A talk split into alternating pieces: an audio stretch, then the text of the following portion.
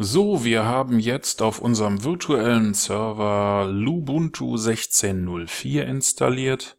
Danach haben wir Wine in der Version 1.6 installiert. Und jetzt haben wir unseren MetaTrader 4 soweit, dass wir uns einloggen können. Das war doch schon sehr einfach, oder? Das mit dem Kopieren der MetaTrader 4 Installationsverzeichnisse funktioniert übrigens genauso gut auch auf Windows-Maschinen. Ohne eine weitere Installation kann man so mehrere Verzeichnisse auf einem oder mehreren Windows-Rechnern haben, ohne jedes Mal eine Neuinstallation vornehmen zu müssen.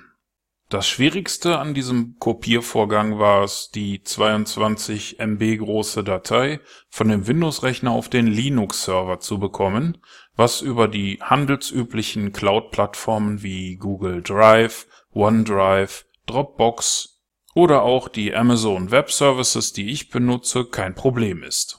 Per E-Mail kann es schon mal schwierig werden, vor allen Dingen Google Mail ist da sehr zickig und auch Sie werden vermutlich feststellen, dass Sie sich bei Linux einloggen und sofort von Ihrem Google-Konto zu einer Authentifizierung aufgefordert werden, wenn Sie das versuchen. Für diesen Workshop erstelle ich mir ein neues Demokonto bei meinem Partner RoboForex Dort bin ich schon seit zwei Jahren relativ zufrieden, denn es unterstützt sowohl MetaTrader 4 als auch MetaTrader 5 und man kann so ziemlich jede Strategie handeln. Darüber hinaus gibt es bei RoboForex sogenannte Cent-Konten.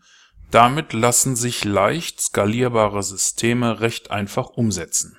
Wenn Sie ein kleines Echtgeldkonto eröffnen möchten und gerne damit realistische Erfahrungen sammeln wollen, dann wird ein solches Cent-Konto bei RoboForex dafür sorgen, dass beispielsweise aus 100 eingezahlten Euro auf Ihrem Kontostand 10.000 Euro Cent werden, was es Ihnen ermöglicht, mehr Positionen zu traden, als wenn Sie tatsächlich Ihr System so herunterskalieren müssten, dass Sie mit den 100 Euro auskommen. Ich vergebe ein Passwort, bestätige das und hier kommt das Investorenpasswort rein Danach klicke ich auf Confirm. Hier geben wir jetzt die neue Kontonummer und das Kennwort ein und klicken auf Einloggen